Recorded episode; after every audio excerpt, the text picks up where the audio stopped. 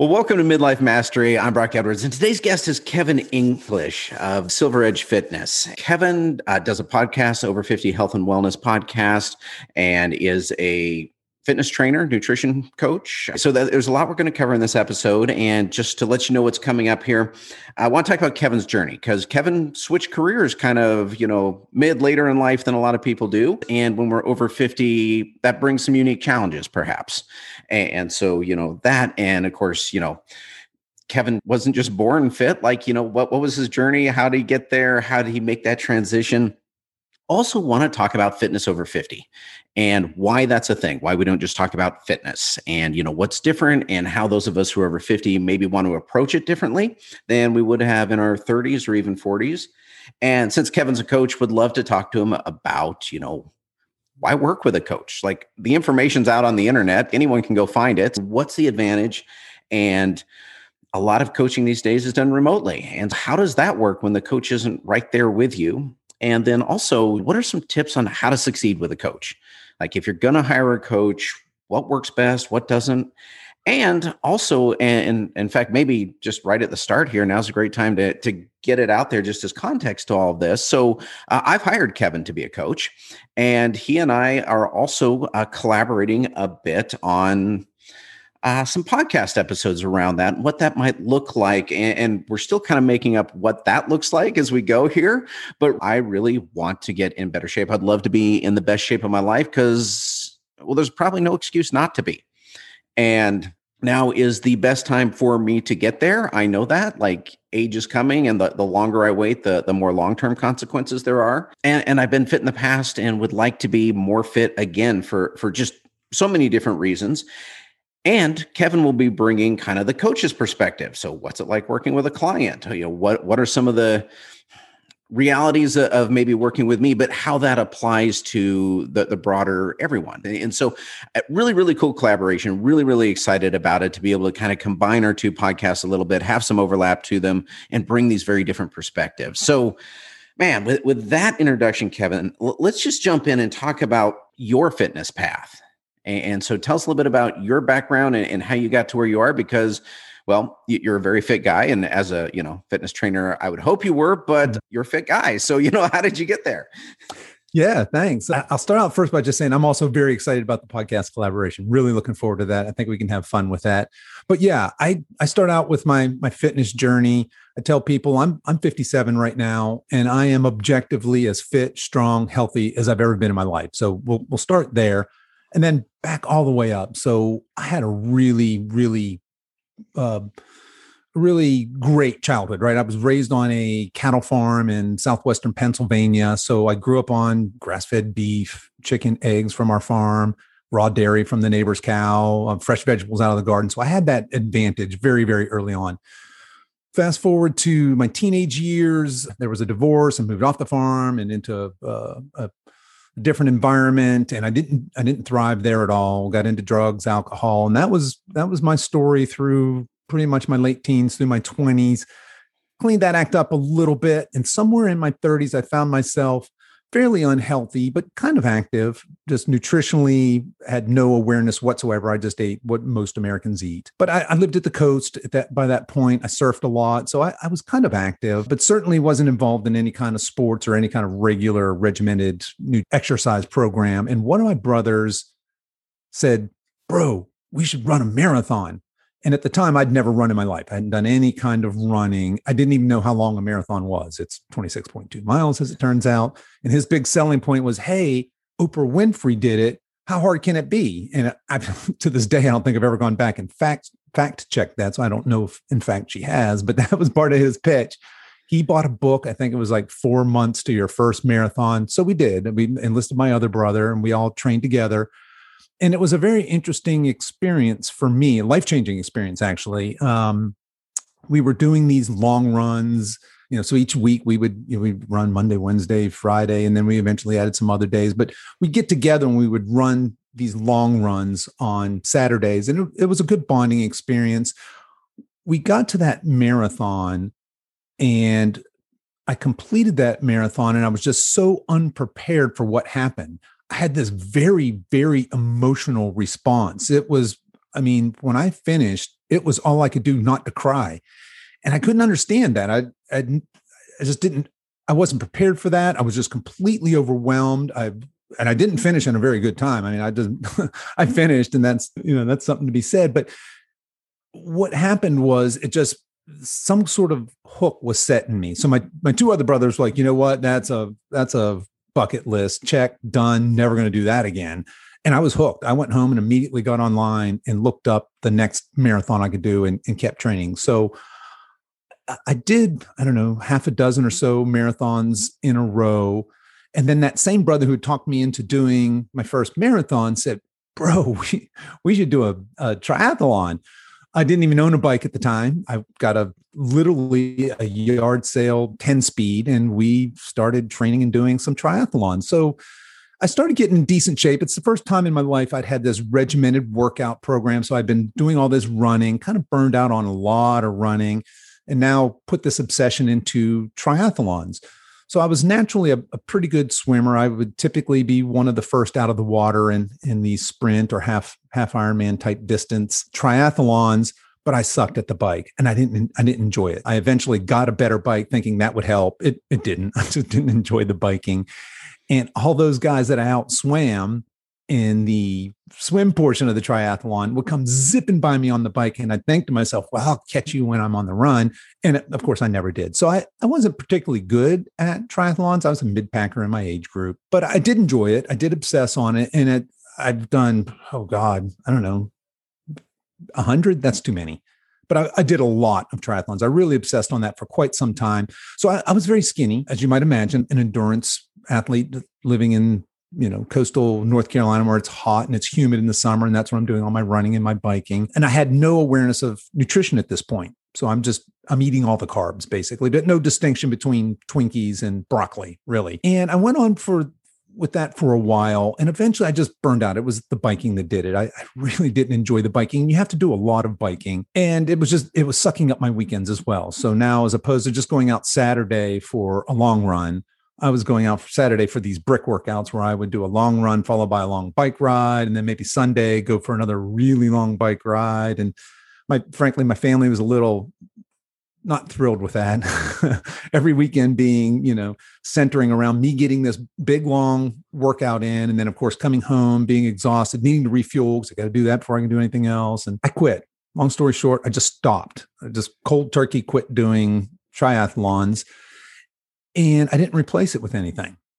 And I kept eating the same way, which is again just a whole lot of primarily processed foods, carbs, etc. I, I started drinking more. You know, my kids were my kids were young teenagers at the time, maybe even a little younger than that. My career was going gangbusters at that time. And I really was focused on that part of my life, kind of my family, my career. And I just really stopped with any sort of self care whatsoever. And what happened is insidiously, somewhere in my mid 40s, I just found myself in horrible, horrible shape. I've got a, I'm a tall, kind of lanky body build and the way the fat sat on me that extra weight that i was carrying was that skinny fat look. So if i had on when i was dressed for work i didn't look unhealthy. I didn't look good naked right? That's just not a good look. I had skinny limbs and, and a lot of visceral fat which it turns out is extremely unhealthy. And bad things started to happen as you might imagine. You know i was getting really really fatigued in the middle of the day. I was drinking more. I, my stress level was up. And I was just I was getting sick more, and I knew I had to change something, but I really didn't know what to do. So somewhere along the line, I, I just I kind of bottomed out in my health. I had a, a, scary trip to the emergency room. I thought I was having a heart attack. I, I wasn't, but I, I just said, you know, I've been fit. I've got to get back. I really don't know what to do. So I decided I'd join a gym. I joined a, a Globo gym, basically. And it was one of the more intimidating things I've ever done in my life. So now I'm in my, you know, upper 40s, maybe 50. And for the first time ever, really, I'm walking into a gym with free weights. And there's all these big, strong, strapping guys in there, and they're grunting, and there's music playing, and and I have no idea what I'm doing. I'm I'm skinny, I'm weak, and I'm looking around really intimidated. And I'm just kind of watching what people are doing on the different machines. And I would go up after them and kind of do the same thing And it was the start of a long journey. So I did that for several years without any real awareness of having a program or progressive overload or changing my nutrition, but at least I was doing something and I felt good about that. So sorry for this long-winded answer. I promise I'm getting to the to what you asked me here. So it was I was in my 50s. My daughter, who was a, I don't know, 15, 16 at the time, she said she had been following this woman, Sara Sigmundsdottir, on YouTube. She's a CrossFitter. She's from Iceland and she's just amazing, right? She's one of the top athletes and female athletes in the world. And she kept saying, Dad, check this out. This is amazing. We should do this, this CrossFit. And I would tell her, yeah, we should. That's that's amazing. You know, I, I want to I want to support my daughter. And finally, she was like, "No, Dad, we really, really should. We sh- we should go. Here's here's a couple CrossFit gyms near us. Let's go check them out." And again, that intimidation factor came in because I'm watching what Sara Sigmundsdottir is doing. She's doing these ring muscle ups, these crazy athletic gymnastic movements. She's doing all these Olympic weightlifting movements. That's a clean and jerk and a snatch. And I'm thinking, I can't do any of that and I I kind of knew what CrossFit was. Rich Froning was big at the time, and you know he'd occasionally show up on men's fitness magazines or something. So we walked into a CrossFit gym, and it was it was life changing for me. That's really where the change happened. I felt I unexpectedly fell in love with CrossFit. I really didn't expect to. Never had been a, a social workout kind of person. I didn't think a workout class or group would be for me at all. I certainly didn't see myself cleaning or snatching barbells or working on rings or doing you know kipping athletic movements on a pull-up bar etc would ever be anything i did but i just madly madly fell in love with it. I loved the social aspect. I loved the competitive aspect. I didn't realize i didn't have a good outlet for that. And if you don't know in crossfit we record everything. You record every single workout you do and it's also stack ranked against everybody else. So you can kind of see where you fall. And of course in those those early workouts i was last in everything and it kind of drove me as opposed to you know made me discouraged. It, it actually you know my i can remember early on i would i would wait until the day was done and i would check am i last? Am i last or am i next to last? Yes next to last. Way to go. But eventually i i got better and better. And about that same time of course the crossfit world has gotten they're a little bit cultish in, in a lot of different ways but they also they're really really big into nutrition. They have you may know that they're associated with um, the zone diet as well as the paleo. So i was kind of a I sort of knew what those things were but never paid any attention. And on my crossfit gym up big high on the wall is this 100 words of fitness and it's written by the the founder of crossfit. And it starts out saying let me see if I get this right. It says eat meat and vegetables, nuts and seeds, some starch, no sugar, something along those lines. And I, I saw that and I thought to myself, okay, the next step here in, in increasing my performance is this nutrition piece. So I really started nerding out. I just would read anything I could get my hands on. I was just devouring these nutrition books and these papers online, etc. And I just I just fell in love with what was happening to my body. I was getting strong, literally stronger, fitter, healthier every single day. And that just kept feeding this positive cycle, right? As as I would do this hard work and I would make these changes and I would feel what was happening to me. I could look in the mirror and see what was happening to me. It just kept building up this motivation. And it got me to where I am today. And I, my daughter is no longer doing CrossFit with me, and I am, which is kind of funny. I would not have guessed that going in. I just went to go support my daughter and you know kind of meet her where she is. And here today, I I belong to a CrossFit gym still. I belong to just a, a regular gym as well. So I do a number of different types of workouts. But yeah, I, I fell in love with fitness and nutrition. I nerded out on it hard and I got such a passion for it that I know we're going to talk about career changes that yeah, I decided that you know what? This is this is what lights me up. This is what really excites me and this what what makes me want to get out of bed in the morning and I want to share this. So, yeah, I, I I've had quite a journey and it wasn't until really the the light bulb didn't go off until my mid 50s that this is what I want to do. This is this is why I'm here really. Let's talk about that briefly, Kevin. And I think a lot of people can relate to to your journey. I know I can. My journey was different, but man, it it overlaps, and then there's some mirrors and echoes in there.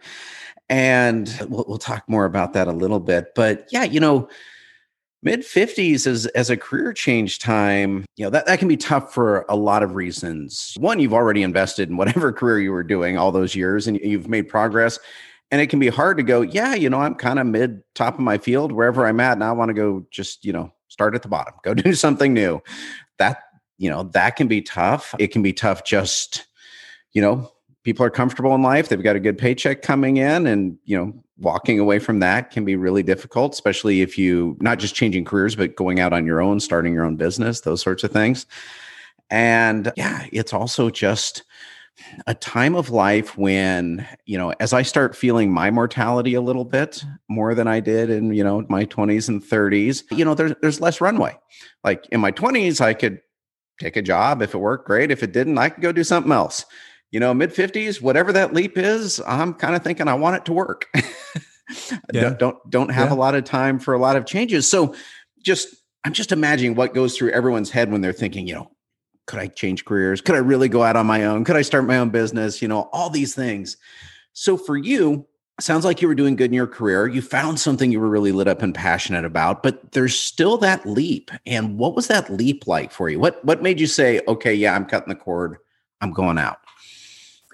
Yeah, so it really it comes down to passion. I've worked for the, the last job I had uh, tw- 20 years with the same company. Love the company, great company, technology sales. So think data center, cybersecurity, and cloud computing, all that kind of good stuff in, in sales. And it, you're right, I had a very successful career. And while I love the company, and I, it turns out I I like outside sales, that that suits my personality. I have zero passion for technology. I I don't I don't like it. I don't care about it. I don't nerd out on it. And what I decided was that I I wanted I want to follow my passion. I want to do something that that I'm really that lights me up and really motivates me. And that clearly is in this wellness and health and fitness and nutrition space.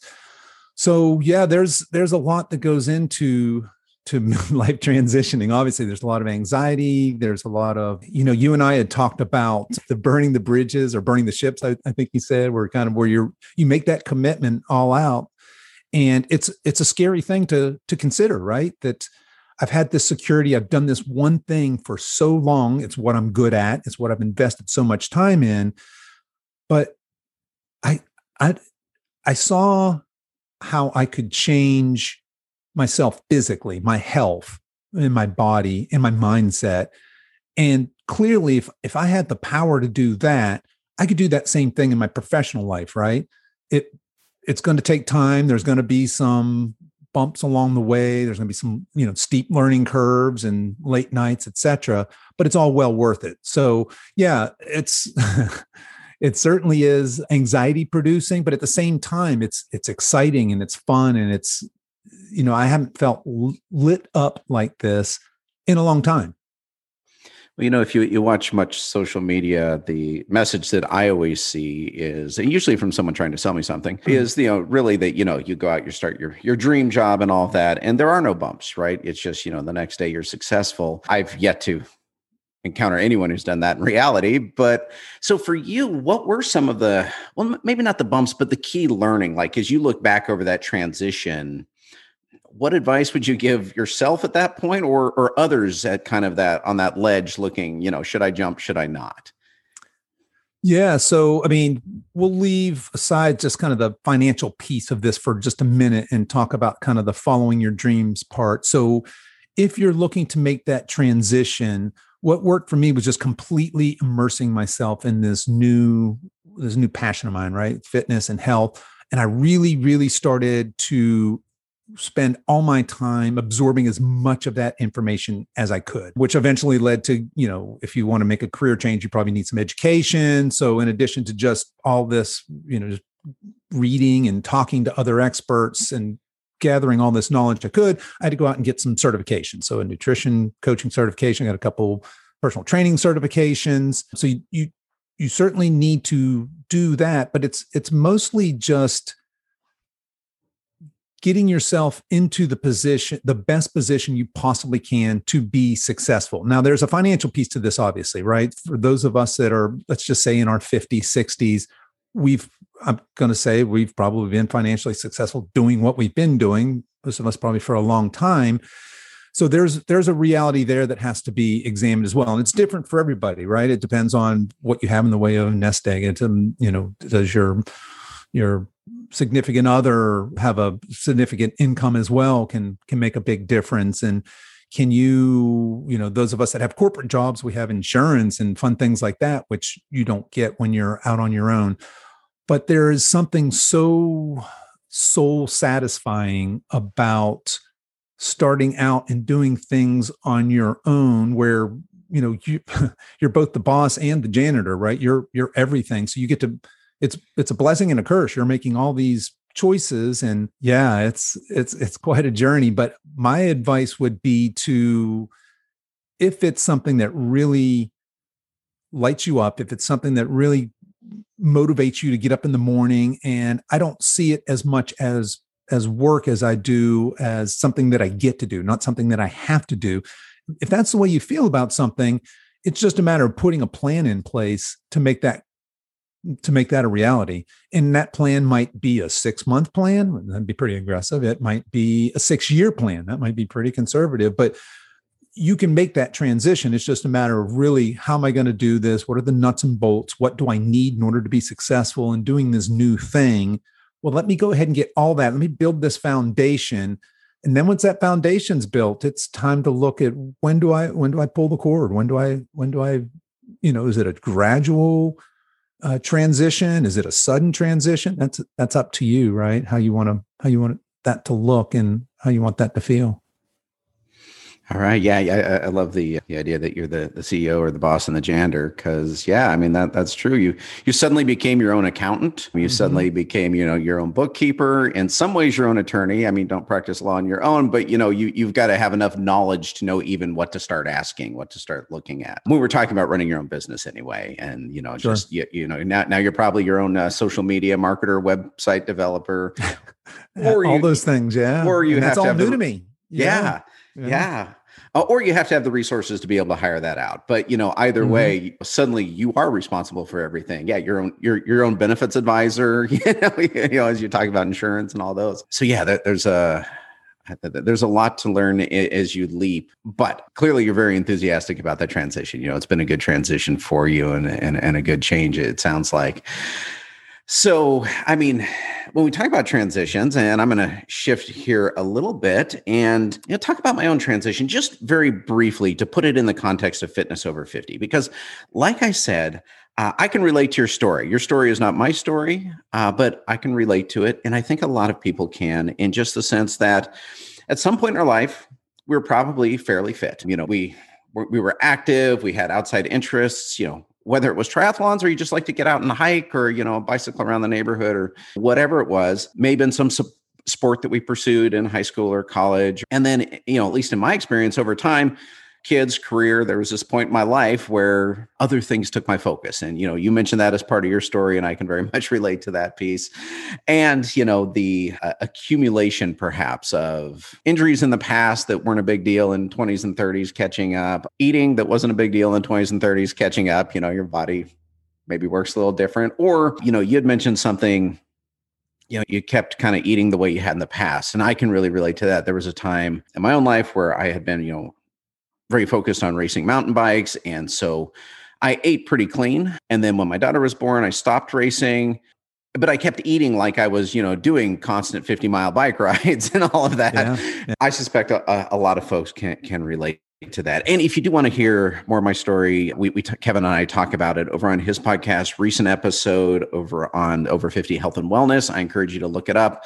I won't go into too, too many details here other than just maybe what you may have guessed from what I just said. I'm not in the conditioning that I would like to be in. You know, I'm okay, but I know what I, where I used to be, and I know where I could be, and I and I'm not there, and, and so that's that's why I want to transition this journey. Also, you know, just as the guy running a podcast called Midlife Mastery, it's kind of important that not only am I learning from people, but I'm applying it, right? Like that's why I started this to figure out how to master midlife. And this is one of those areas that I've been working on for a while and need to do something different. What I had been doing what wasn't really wasn't working the way I needed it to work. So let's talk about, you know, kind of this fitness over 50, Kevin. I mean, I, we've probably touched on it already, but how is fitness over 50 different than like, you know, fitness at 30?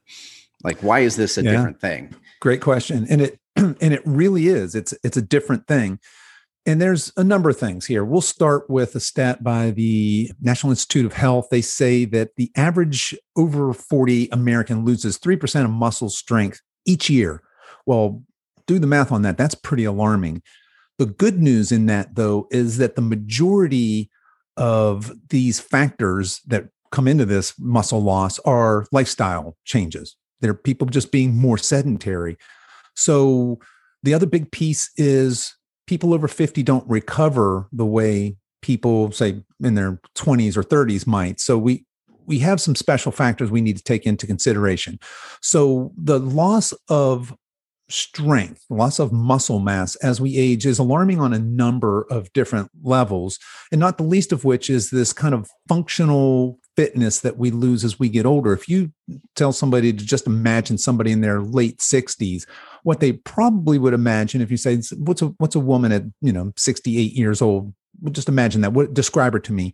You're probably going to talk about somebody's kind of frail. Maybe she's sitting in a knitting, you know, in a rocking chair with knitting or something. But you're not. You're probably not talking about a woman who's strong and capable and lifting weights, heavy weights, and doing things like deadlifts or squats or, you know, God forbid, something like CrossFit. But there is something to be said about being strong and capable as you age, being able to get down on the ground and get back up with ease, being able to bend down, pick up something heavy, say a grandkid or a package, and to put that heavy package up overhead. All this functional strength is is lost in a lot of people and what in a lot of older people and what we're seeing is along with that comes these metabolic diseases right these uh, the higher blood pressure the, the poor blood lipids the um, the obesity the inflammation that goes along with that and you kind of have this downward spiral. So there's a concept of, I think everybody knows a lifespan, right? That's how long you're likely to live.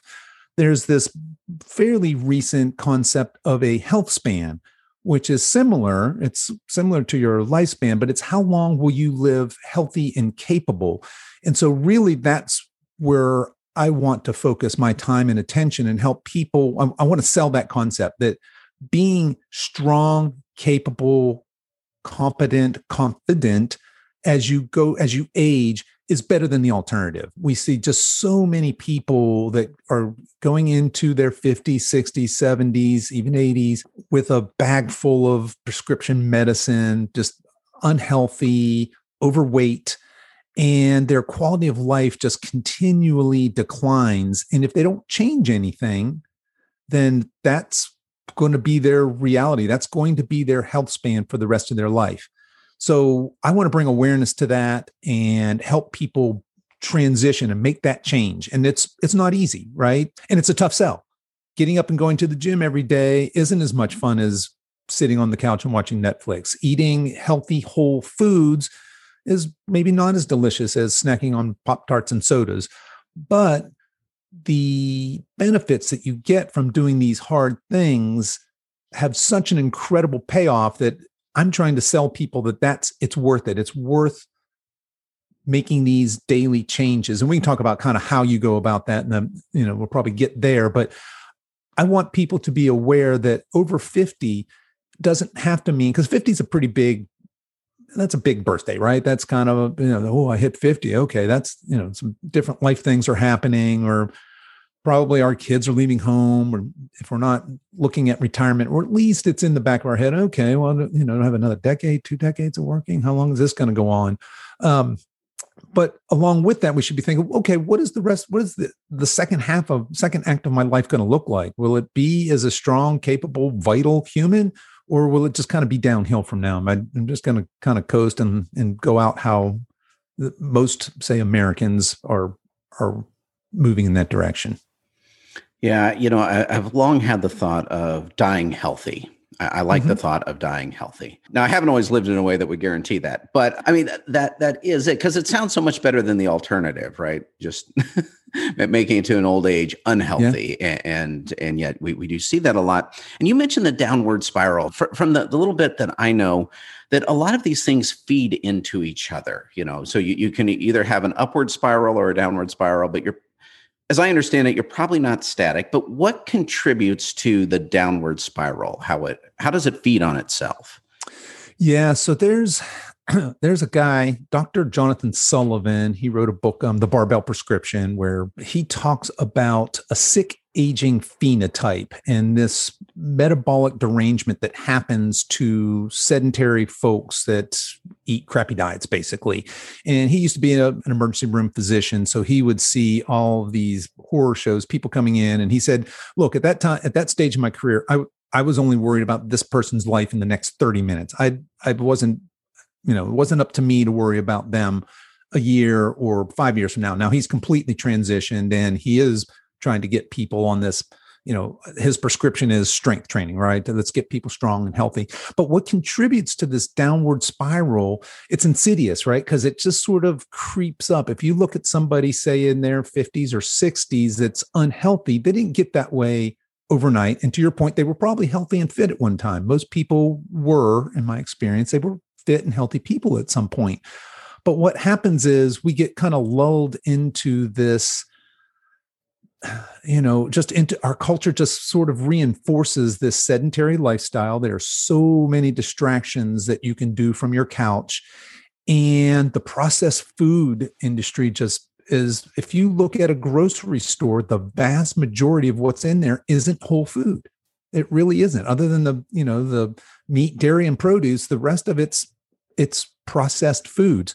In fact, we see there's a recent uh, statistic that said that over 70% of the average American's diet is made up of processed food. And that's a horrifying statistic just in and of itself. But if you think about the implications, that means there's a lot of people out there that more than 70% of their their diet is made up of these processed foods. And so what happens is people just they don't mean to get unhealthy.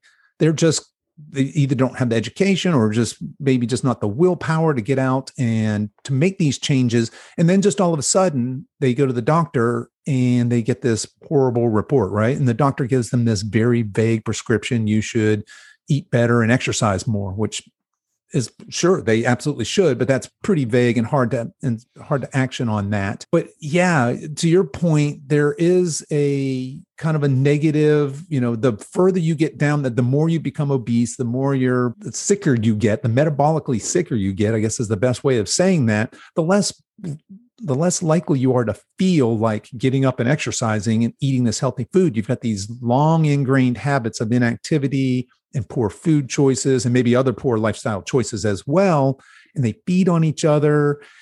And as Americans, we're very much this, you know, this instant gratification society where, well, I'll take a pill. A pill will will make me better. And unfortunately, what a pill is doing is treating your symptom, and it's not treating that cause, which is that sedentary lifestyle and that those poor lifestyle decisions, poor diet decisions.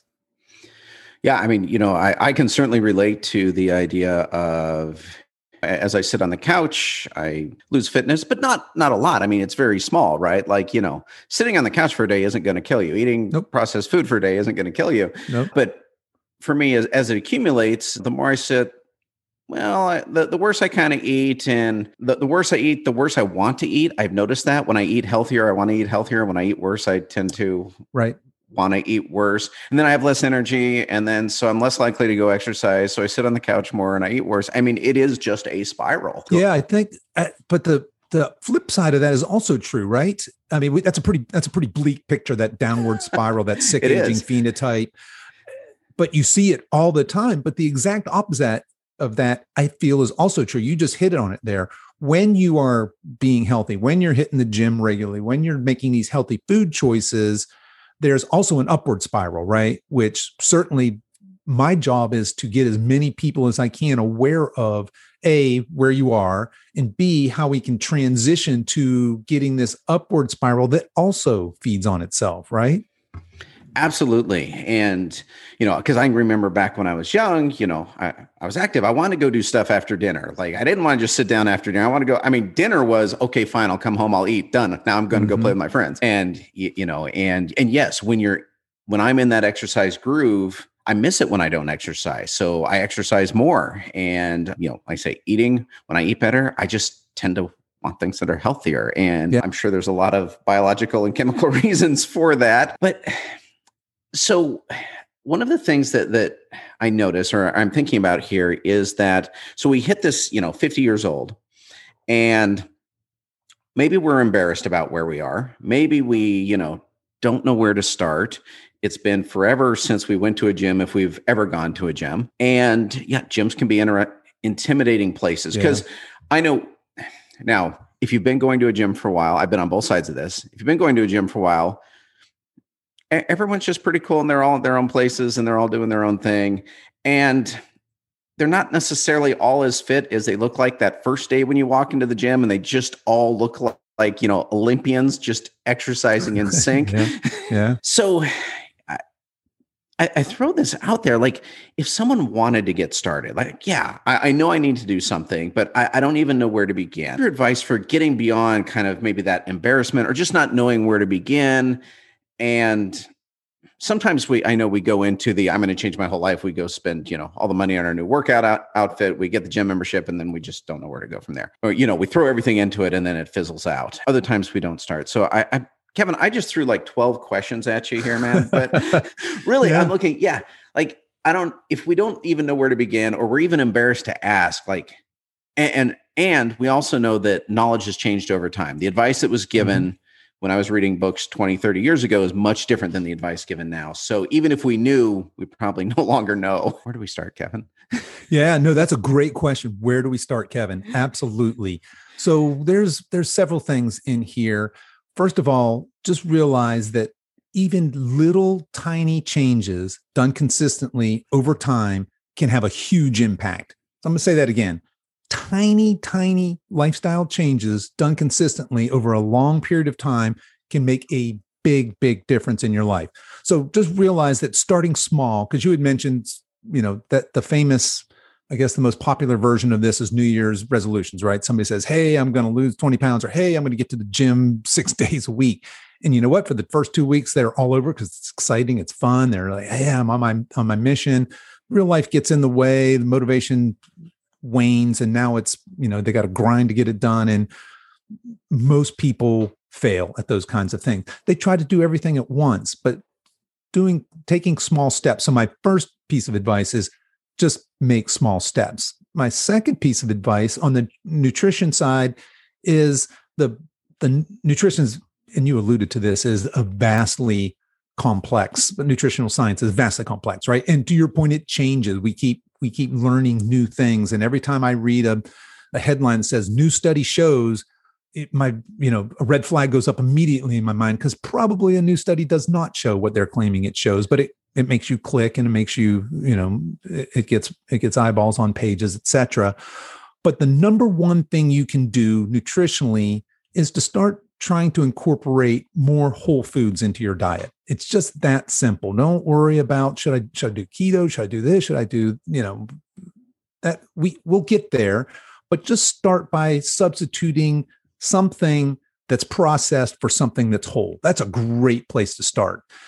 And on the fitness side is what do you love to do? What do you like to do? Do you enjoy going for a walk? Do you enjoy going for a bike ride? Do you enjoy playing, say, tennis or what do you enjoy doing? Start doing some of that. I'm a big, as you probably know, I'm a big, let's get older adults stronger, meaning let's actually add muscle mass to them, not not to make them big bodybuilding hulking people but to be healthier more capable vital humans you need a little bit we're as humans as as adults we are we have less of a problem with being over fat than we do in many cases being under muscled. So let's work on some kind of conditioning. So I'm a big fan of getting folks into gyms And for people over 50, that can be, I, I, know personally from, I was terrified when I walked into a gym. And you can imagine somebody, you know, um, say a woman in her 60s going into a Globo gym for the first time. There's probably bad music blaring. There's women in tights. There's guys over there with giant muscles that are grunting as they lift giant weights. That can be a, an, an intimidating thing. My advice is to find a friend, find a buddy to go and do that experience with you. It takes some of the, you know that isolation and the holy moly everybody in here knows what they're doing and i don't and what you'll find is in a gym is even the biggest scariest guy or the the buffest lady in there they're all for the most part they're all very nice people and they're very willing to help and they're they want you to succeed and uh, so my advice there is to to a start if you're not moving if you're very sedentary move go for a walk go for a hike do something you like, a bike ride, but consider getting into some kind of gym. Consider going to a class. That's a great way to get started. They have, you know, classes range from Zumba to to CrossFit. I mean, and everything in between. But to just get started, to do something and not try to do everything all at once. Don't make it a resolution. Okay, I'm overhauling everything. Today's the day I start. That's that's a great, you know, in theory, that's great. And if you're the type of person that's you think you can pull that off, fantastic. But just start making some small changes and do them consistently, and you'll find that it makes a huge difference over time. Yeah, I, I love that that approach. Just just that thought of you know anything to build momentum. In fact, a friend of yes. mine who's who's an entrepreneur, he focuses his key performance indicator is momentum. You know, are are we building speed in the right direction, basically? And mm-hmm. what and, and I want to ask, you know, you'd mentioned processed food se- several times. And for for those who aren't aware, you know, first off, as you mentioned, most of the food out there is processed. Like you go to the grocery store, you, you have to work to not buy processed food. But I, first off, what is processed food? And, and second, why is it so bad or, or why do we want to move away from it to to whole foods i mean like if all the food out there is bad that's weird right like if yeah. all of our choices are right. bad why, why are all our choices bad? Maybe that's a different conversation. That that sounds like a much deeper one. But yeah let me go back to just what is processed food and and maybe how does it interfere with health? You know why why do we want to eat less of it? Yeah. So if you think about processed food, when you go down the aisles in your shopping center and you see all that packaged food, that's made by publicly held companies that have a, and you can go read their mission statement on there. If they're publicly held, you can go see and you can listen in on their stockholder calls. They are beholden to their stockholders, which means that they're, no surprise, they're in it to be profitable. And if you know anything at all about finance and Wall Street, one of the things that stockholders demand is continual growth. It's not good enough to be a good company that just puts in solid results and stays static. You always have to be growing. So these food companies, and really, there's only about five major mega food companies that do 99% of the food you see in, in the grocery stores. But what they've what they've done in in order to increase their market share is several things. One is they've made it very, very cheap. They, they work on razor thin margins and they rely on this heavy volume. So what they've done is they've made what the term now is called hyper palatable. So they're trying they have literal PhD chemists on staff that are working on creating food products that are hyper palatable, that have what they call the bliss point, that have the perfect amount of fat, sweet, and salt to make you really crave this food. And so far, other than the, the fat, salt, and the sugar, that that's not good. So far, that's that's fine, right? But what happens is we start eating this these foods, and they're nutrient. They, they're just not very nutrient dense. They've taken most of the nutrients out and have replaced it with fat, sugar, and salt primarily, and these other things that you might imagine you would need to have shelf stable products like colorings and preservatives. They use these emulsifiers and thickening and these texture agents, which are chemicals.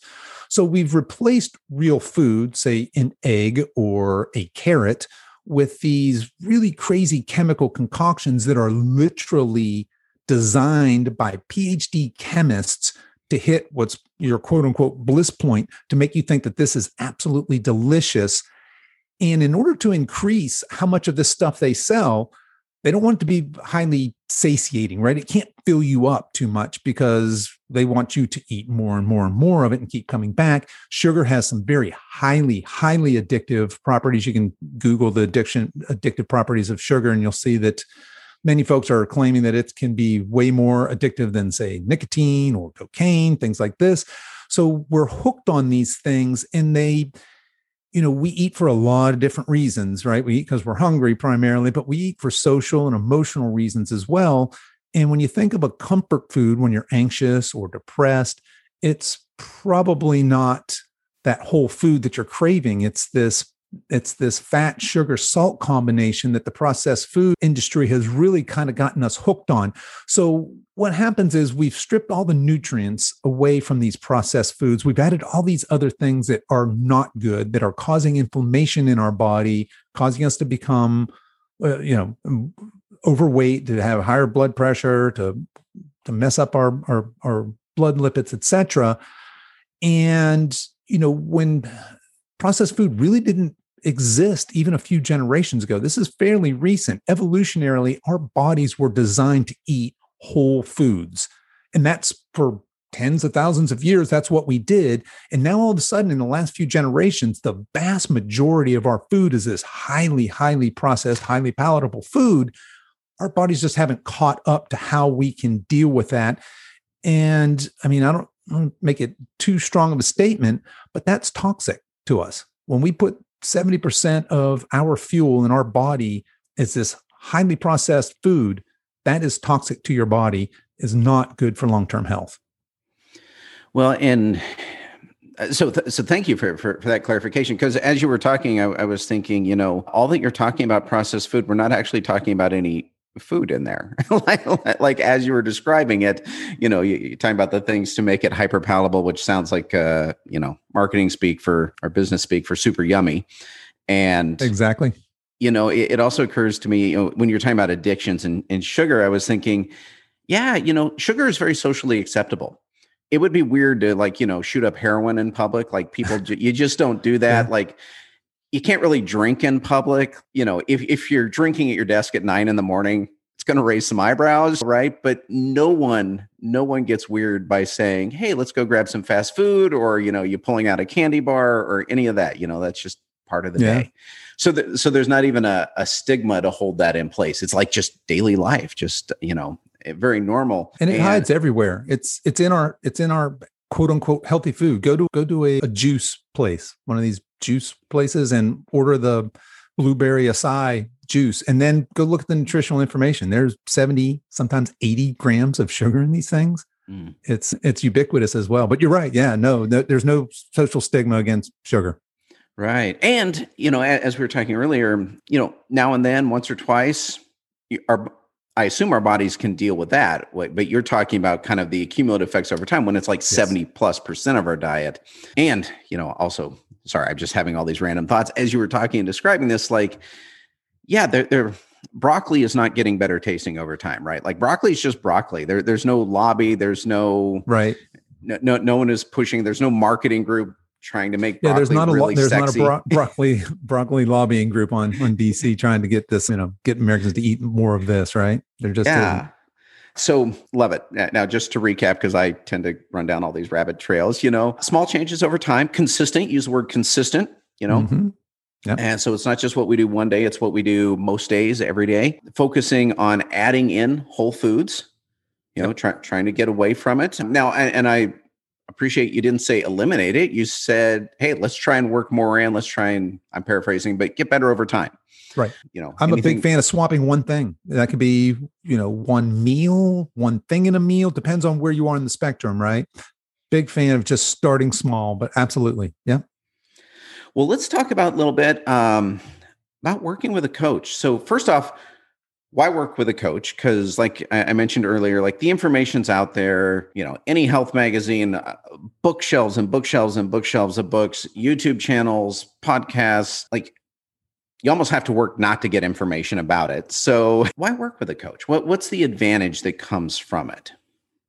Yeah, so that's a great question. Why work with a coach? And a lot of people would assume that it's exactly what you said that this coach has this secret sauce. He's got this he's got this program that nobody else has. It's this arcane knowledge and he's going to give it to you and that's magically going to transform you. And that's that's what your coach is telling you, you probably get another coach. But yeah, a, a, coach is responsible for programming, right? And there's more that goes into programming than just, hey, do these, you know, this number of this this exercise this many times and this much rest in between. That's the programming piece.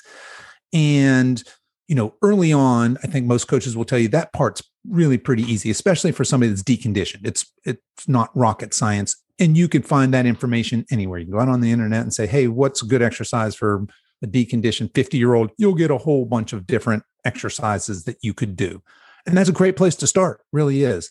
Why hire a coach? So a good coach will do a number of things. First of all, what you want in a good coach is they should be, and this is just the table stakes, right? They should be, they should have some kind of certification or experience that would allow them to be subject matter experts in what they, you know, whether it's nutrition or personal training, et cetera. But in addition to that, one of the things you want to find is somebody who, and this is a little woo woo, but somebody that you connect with on a personality level. It's it makes a big difference. So you want somebody that maybe has got some sort of lifestyle experiences similar to yours, or that you just have a, a good personal connection with. So you should feel a connection with your coach, 100%. But a good coach is going to do a whole bunch of things. They're going to help you through, they're going to help you stay accountable, really, is kind of the big overarching thing. They're going to encourage you. They're going to push you when you need pushed. They're going to help motivate you. They're going to kind of talk you out of those dark places because let's face it, when you're on this journey, there's going to be some, why am I doing this? It's not even worth it. And holy moly, you don't even understand how busy I am.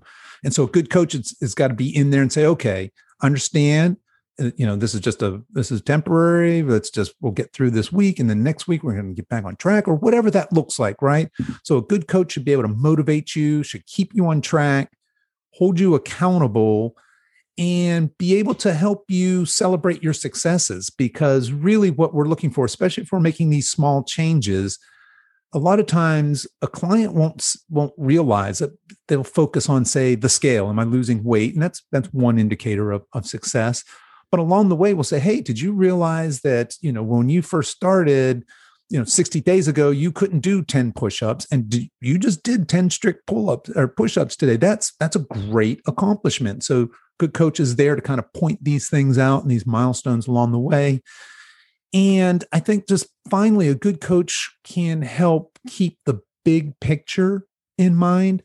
So while this week's program or this month's program is is a pretty basic thing. That's pretty easy.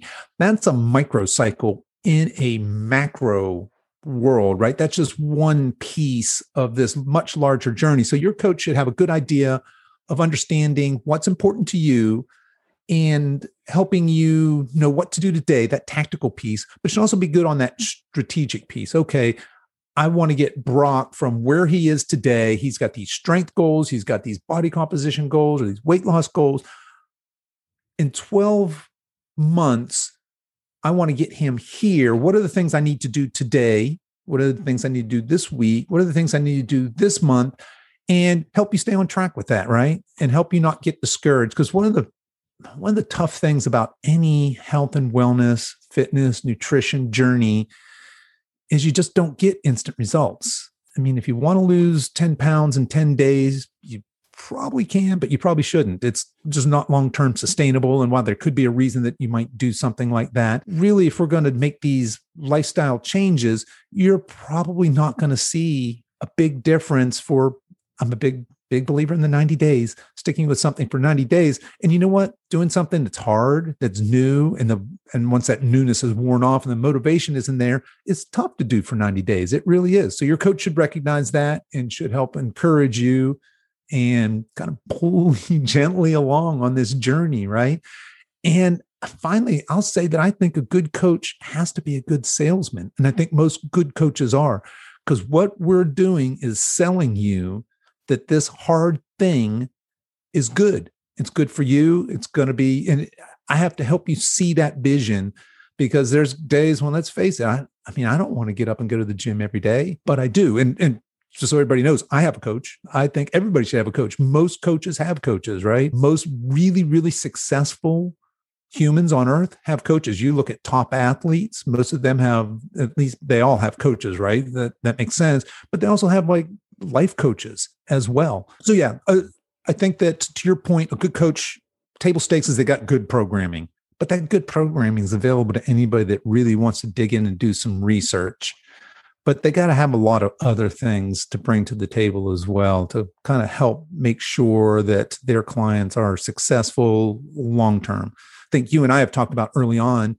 One of the things that my goals for you is that long after we have a commercial relationship, a coach client relationship, you the things that we have done together are a part of your lifestyle going forward, right? Not just for the months that we work together, but for years afterwards. Yeah, and, and I certainly uh, appreciate that approach, and you know, well, it, it mirrors my own thoughts, so so that, that that works well.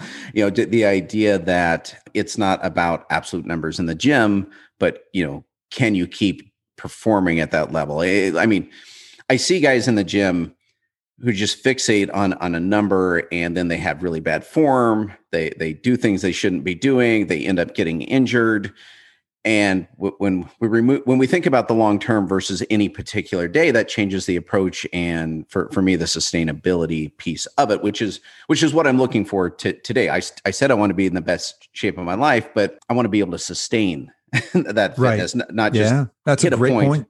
Yeah. So how, what's your advice for finding a coach? Like, I know if so, if people go to the gym, there will be coaches there. The gym yep. will be affiliated with coaches. They can track them down there. They can probably find someone in their local community. But hey, you know, the internet's a, a marvelous thing. You and I aren't even in the same state. We're, you know, not even in the same region of the United States. And right. so, you know, we local options are an option, but it may be a little tougher to to vet to figure out, you know, from all the possibilities, the, the distance and all that. So I guess where would you start in finding a coach? How do you know, you know, kind of how do you locate and how do you know that they're the right person for you?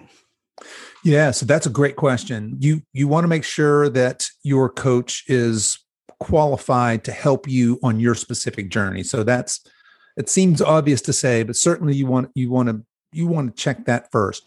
And now that, you know, hopefully COVID is on its way out. Gyms are opening back out. That's another great, great resource, right? A local, because nothing can replace a coach that can watch you move and give you feedback in real time. That's that is the gold standard still. That being said, that's not an option for everybody. And that also being said, is there are a lot of unfortunately unqualified coaches in gyms as well as as online and online's where you really need to be careful right because COVID certainly has changed online personal training. Go ahead.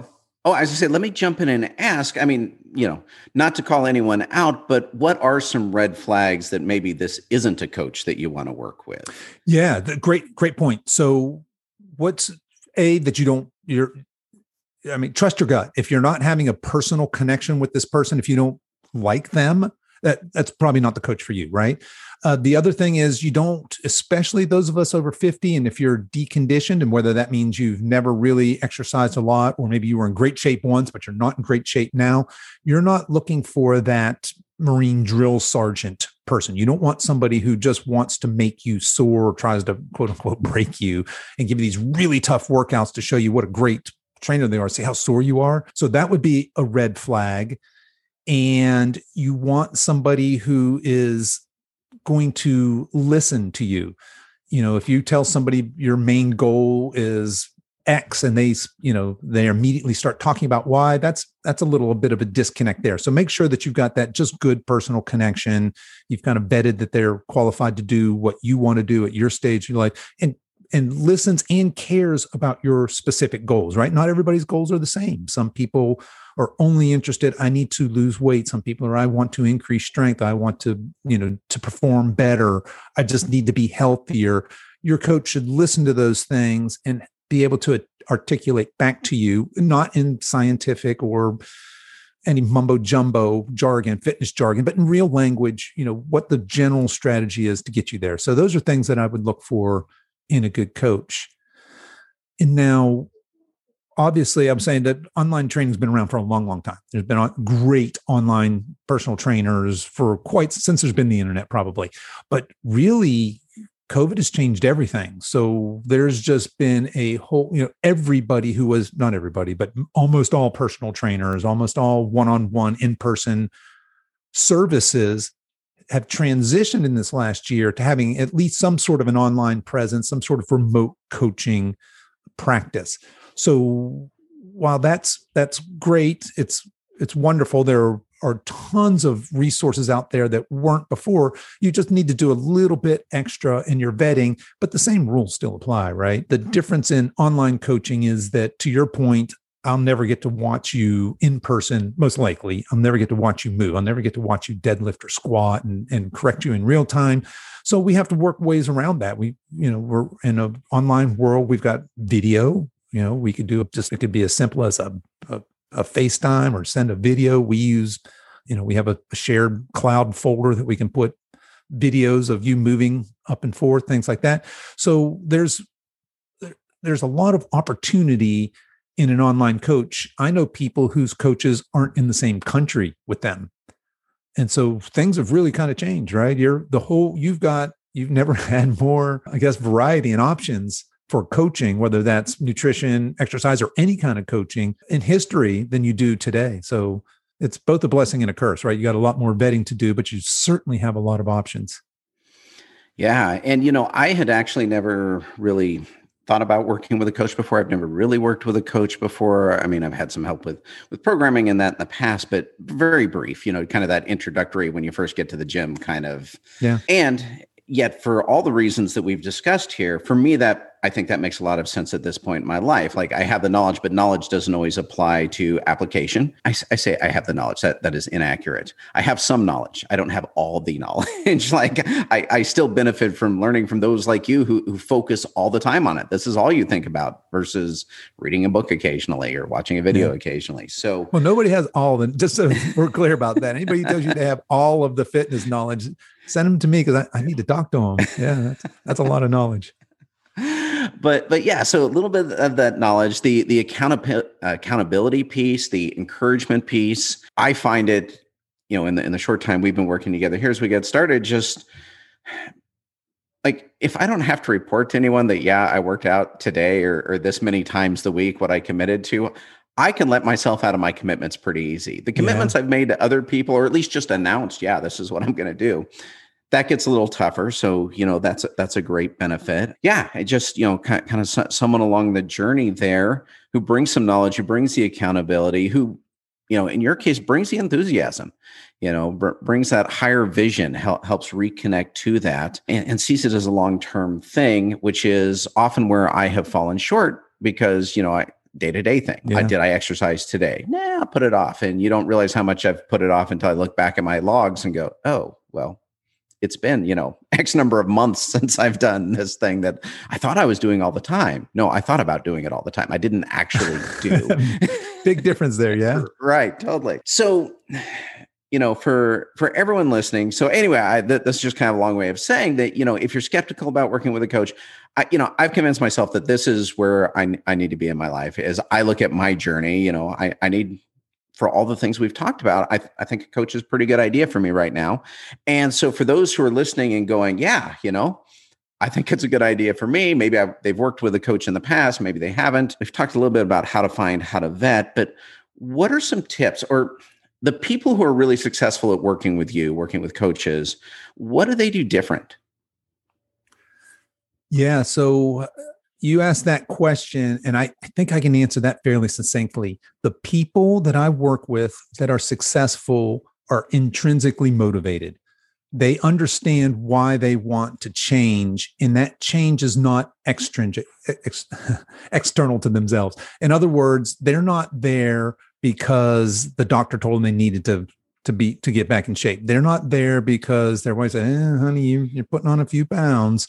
They're not there because somebody thinks, you know, that they're worried about what other people think. They're there because there is a psychological reason that they've connected to for change.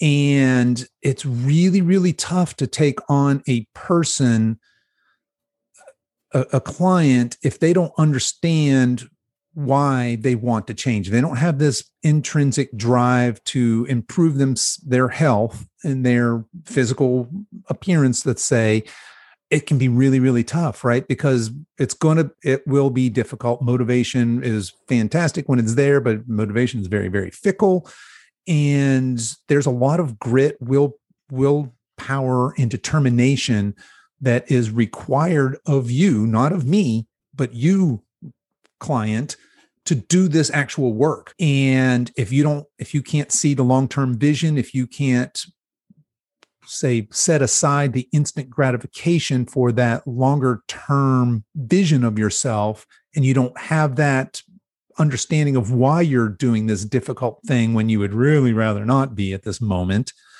then it's going to be really tough for you to be long term successful. So I, I think that really understanding your why, and there's this neat kind of practice where you can do uh, this little thought experiment. If you just ask yourself, why do I want to change? And let's say you, very common people come to me, I, I want to lose weight. Okay, well, why?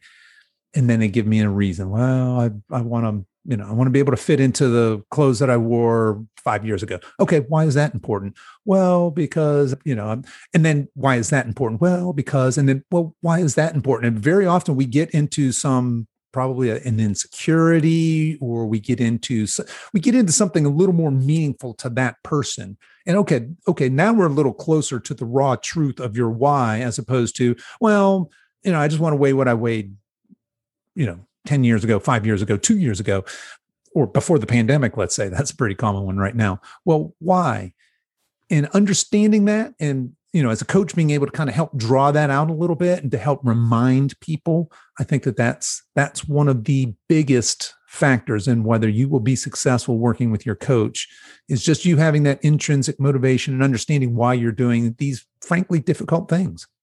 So as we wrap up today well let me just man so I, i'm excited i'm fired up i you know i love the topic and the idea of fitness over 50 because this is such a huge component of people's lives. When we think about mastering midlife, well, a big part of our life is our fitness, our health, our wellness, our you know our our vibrancy, and we're we're entering the stage of life where you know on one hand we are in this kind of mortal decline, right? Like we're we're we're going to fade and die at some point, but how do we stay strong and fit and you know vivacious until that point you know how do we live a good life get the most out of the years that we have?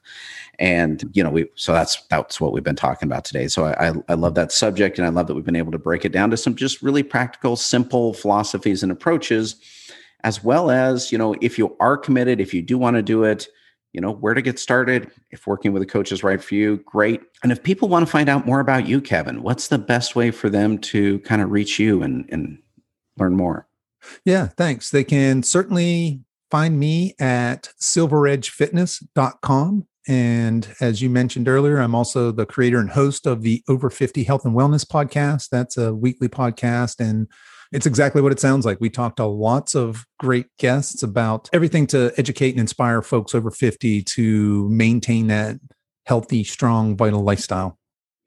Yeah, and you had mentioned the the episode with the doctor that wrote the barbell prescription, and that's mm-hmm. the first episode of your podcast I listened to. Loved it, thought it was great. Great guest. You're a great host. And what was the doctor's name? Or actually, let me just ask, what episode was that? So if people want to dive in, I mean, sure, start with the one where Kevin and I talked last one. Great episode. Yeah, there right? you go. Yeah. but yeah, so for the one with the barbell prescription, do you remember which episode that was? I can look it up real quick, I think, but that was with Dr. Jonathan Sullivan. And yeah, that was episode 16, I believe. And that's a great one to start with just because he really lays out succinctly a case for maintaining or even starting a strength program as you age and really does a great job of kind of just at a very high level and with his life experience, first being an emergency room trauma physician and now being a trainer for older folks. Great, great episode to start with. All right, fantastic. Well, Kevin, thank you for being on today. And of course, I know we'll have you back on to maybe d- deep dive into some specific topics. We did a broad overview mm-hmm. today. And of course, will the ongoing conversation just uh, about my own progress in that. So I encourage everyone reach out, visit Kevin's website, listen to his podcast, uh, great podcast, and excited to get this project going with you, Kevin. Yeah, likewise. I'm I think we're gonna have fun with this. I you had reached out about trying to do something with with this via the podcast, and I'm excited.